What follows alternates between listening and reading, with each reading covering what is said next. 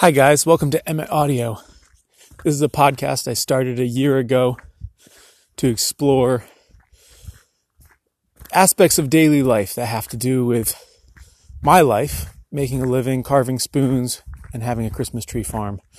Um, and while sometimes it has to do specifically with spoon carving, a lot of times the episodes are more to do with business and life and philosophy um, and what it means to be happy.